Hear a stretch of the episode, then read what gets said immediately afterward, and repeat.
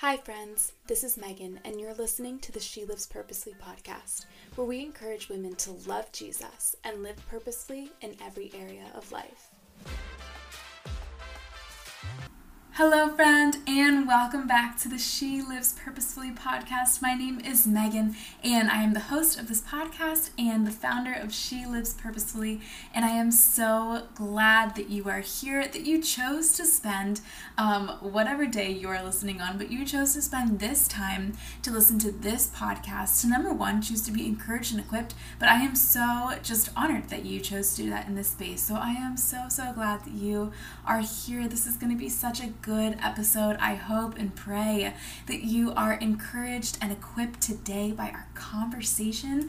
Um, my heart is for you, for you to walk with Jesus well and for you to live purposefully. As always, I want to encourage you before we start this episode to share this episode with one friend today. Build them up in their walk with Christ. Send them this Bible study um, podcast episode. I know that I can't wait to share it with my friends, which is all of you. So I just want to encourage you to do the same. And if you haven't yet, of course, be sure to subscribe so that you don't miss a single piece of encouragement, a single encouraging episode. Starting last month, um, we started doing two episodes a week instead of just one. Mondays is our Bible study days. Um, and we, before this new book that we're starting today, we went through the book of Ruth, and um, and then we do kind of a topical and guest interviews on Thursdays, which is really exciting too. Um, okay, so now whether you are taking notes, sitting down, you're ready to go, maybe you're driving, that's usually when I listen to podcasts, also cleaning, cooking, all the things, maybe you're at work, whatever it is, be ready to be encouraged and equipped. We are starting a new book of the Bible today to study, to dive into. And I have to be honest with you, the book that we are doing is one of my absolute favorite books of the Bible. I love this story. I went through it in a girl study that my best friend and I hosted a couple of years ago and we led that study. We went through the book of Esther and I absolutely just fell in love with it more than ever before. It is so powerful um, and there are so many incredible lessons to learn from it. The Lord has spoken to me so much through this book and I am so excited to pour all of that out here with you um, and just to go through it together. Um, before we do dive in, I want to encourage you, the link is in the show notes. I have a free downloadable Esther study um, that you can grab, download. It'll be in your inbox. And if you want to, you can go through the book of Esther with us in this study. Um, I'm basically going through parts of the study so I definitely encourage you to do that. Um, if, if you want to have it kind of in your hands or on your iPad, laptop, whatever it is, um, I know that that study was popping when it first came out. Oh my gosh, I was like stunned by the amount of you that downloaded it, number one, but also just came in with incredible praise the Lord, like encouragement from it. Like you guys were so encouraged from it. People sharing it in their stories, on posts,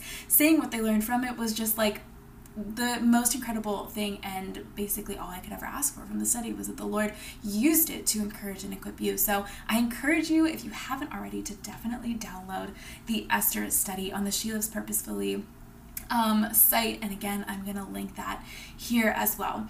Okay, so first things first, we are going to, um, well, today we're going to be going through chapter one. Um, and so I just want to read chapter one with you. I think it's important that we actually read the things in scripture that we're talking about. So I want to do that with you. Um, if you're watching on YouTube, you'll note that I am, course, constantly looking a little bit to my left to the laptop, which is where I have all my notes. So I apologize. I'm trying to maintain some good eye contact, um, but that is just not always the case. I think I literally just did. I just looked at my notes. Okay, so pull out your Bibles if you are sitting down ready to study, and if you, again, are driving, all of the things, then, you know, just listen in, be so encouraged by the Word of God and what He wrote here.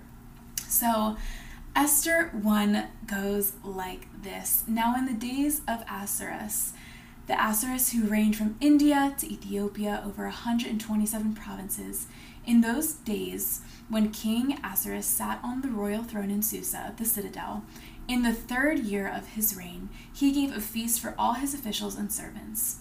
The army of Persia and Media and the nobles and governors and the provinces were before provinces were before him, while he showed the riches of his royal glory and the splendor and pomp of his greatness for many days, a hundred and eighty days.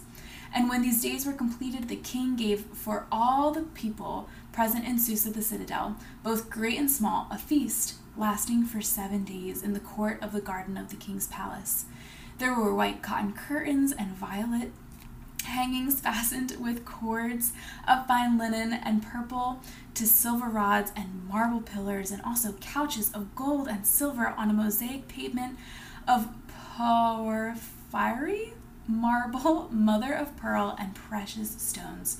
Drinks were served in golden vessels, vessels of different kinds, and the royal wine was lavished according to the bounty of the king, and drinking was according to this edict. There is no compulsion, for the king had given orders to all the staff of his palace to do as each man desired. Queen Vashti also gave a feast for the women in the palace that belonged to King Ahasuerus. Um, on the seventh day, when the heart of the king was merry with wine, he commanded Mehuman, Biztha, Harbona, Bigtha, and Abagtha, Abagtha, Zethar, and Carkas, the seven eunuchs who served in the presence of King Ahasuerus, to bring Queen Vashti before the king with her royal crown, in order to show the peoples and the princes her beauty, for she was lovely to look at. But Queen Vashti refused to come at the king's command delivered by the eunuchs. At this, the king became enraged, and his anger burned within him. Then the king said to the wise men who knew the times, for this was the king's procedure toward all who were versed in law and judgment. The men next to him being Karshena, Shethar, Admatha, Tarshish, Meres, Marsena, and Memucan, the seven princes of Persia and Media who saw the king's face and sat first in the kingdom. According to the law, what is to be done to Queen Vashti because she has not performed the command of King Ahasuerus delivered by the eunuchs? Then Memucan said in the presence of all the king of the king and the officials, not only against the queen, the king, sorry, not only against the king has Queen Vashti done wrong, but also against all the officials and all the peoples who are in the provinces of King Ahasuerus. And the queen's behavior will be made known to all women, causing them to look at their husbands with contempt, since they will say, King Ahasuerus commanded Queen Vashti to be brought before him, and she did not come. This very day, the noble women of Persia and Media who have heard of all the queen's behavior will say the same to all the king's officials, and there will be contempt and wrath in plenty. If it please the king, let a royal order go out from him, and let it be written among the laws of the Persians and the Medes, so that it may not be repealed, that Vashti is never again to come before the king to come before King Ahasuerus, and let the king give her royal position to another who is better than she. So when the decree made by the king is proclaimed throughout all his kingdom, for it is vast, all women will give honor to their husbands, high and low alike. This advice pleased the king and the princes, and the king did as Memucan proposed. He sent letters to all the royal provinces, to every province in its own script, and to every people in its own language, that every man may be master in his own household and speak according to the language of his people. So that is Esther chapter 1. I'm pretty sure I pronounced the king's name different every single time that I said it, so I am I just apologize for that. Um, so let's now that we've read that, let's kind of dive in generally to the book of Esther. Who is Esther? Esther is a Jewish queen of a Persian empire. So we are going to see in this story that a girl named Esther, who is a Jew, will eventually become queen in Queen Vashti's place. Where is the book of Esther found? If you are still looking for it in your Bibles or you're not sure where it is, the book is found in the Bible right before the book of Job, two books before Psalms. When does the account of Esther take place in history? The historical account of Esther is dated to 4th century BC. Who wrote the book of Esther? The book of Esther was originally written by Mordecai, Esther's cousin, who became eventually second in rank to King Ahasuerus. how long is the book of Esther? The book of Esther is 10 chapters. So if you were with us for the book of Ruth, that was only four chapters. Esther is going to be 10 chapters. An interesting note for the book of Esther is that the word of the word God isn't mentioned once.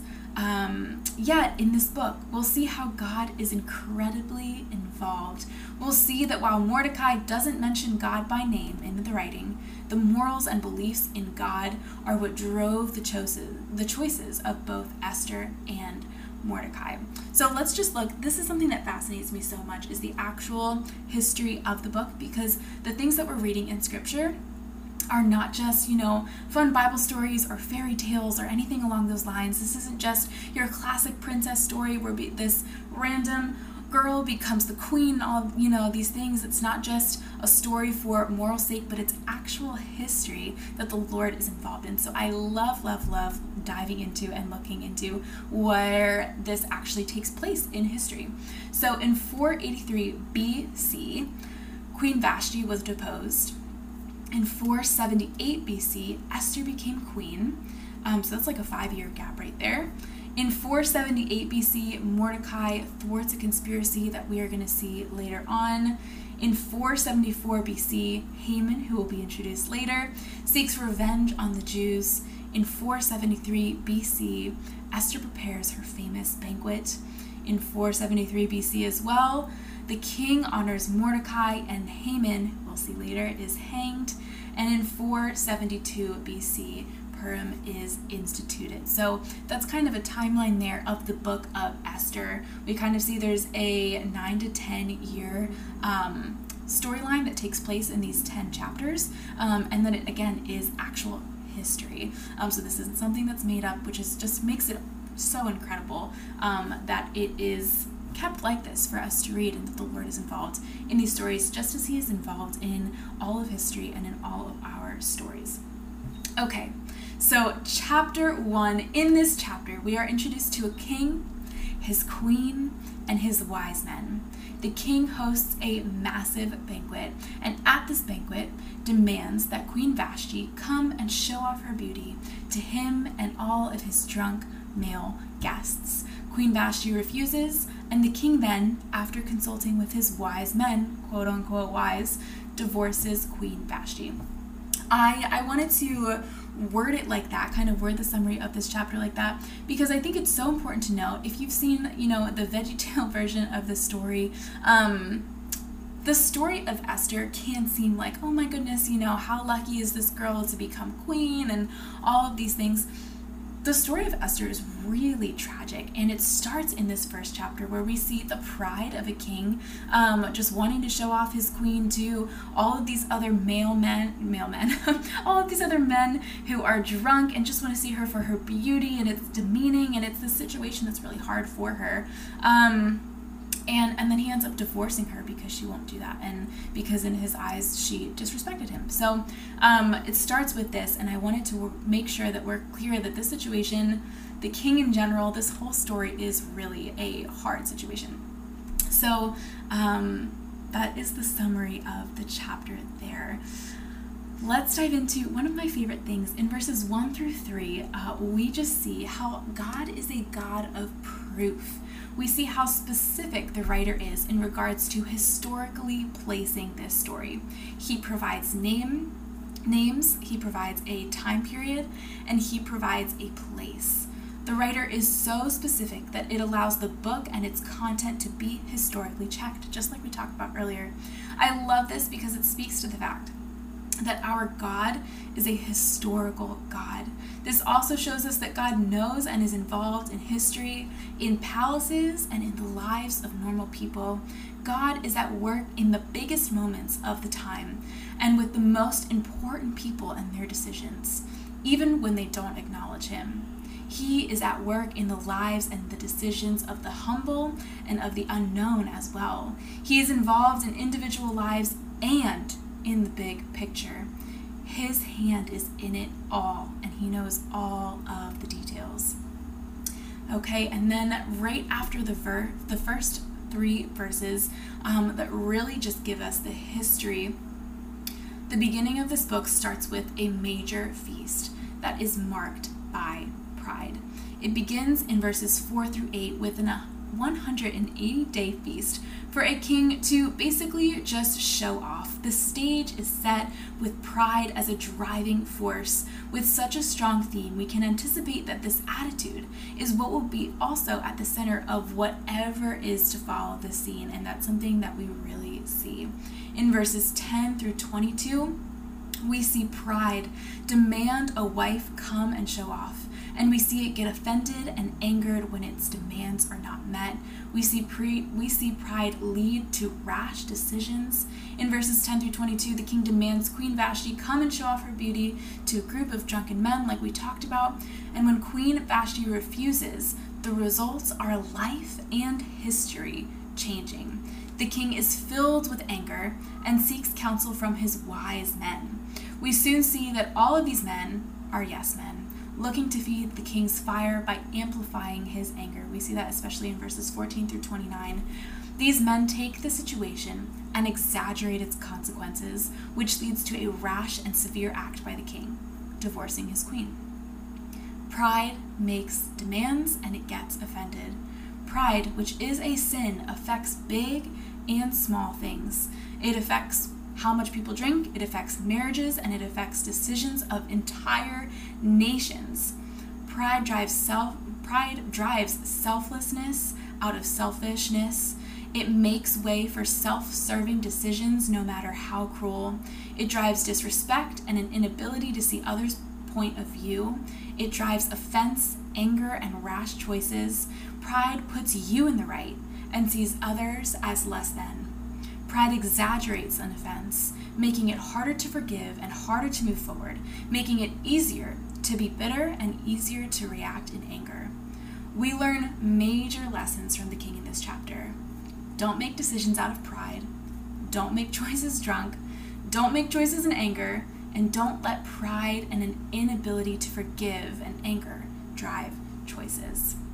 Okay, so I touched on really briefly how the king goes to his wise men which we realize are actually yes men. And I just want to dive into that, what that looks like, and the dangers there. So, again, after Queen Vashti refuses to show off before the king and his men, the king, in anger, goes to his wise men for counsel. And in verses 14 through 19, we find that this group of men have a major influence on the king's decisions.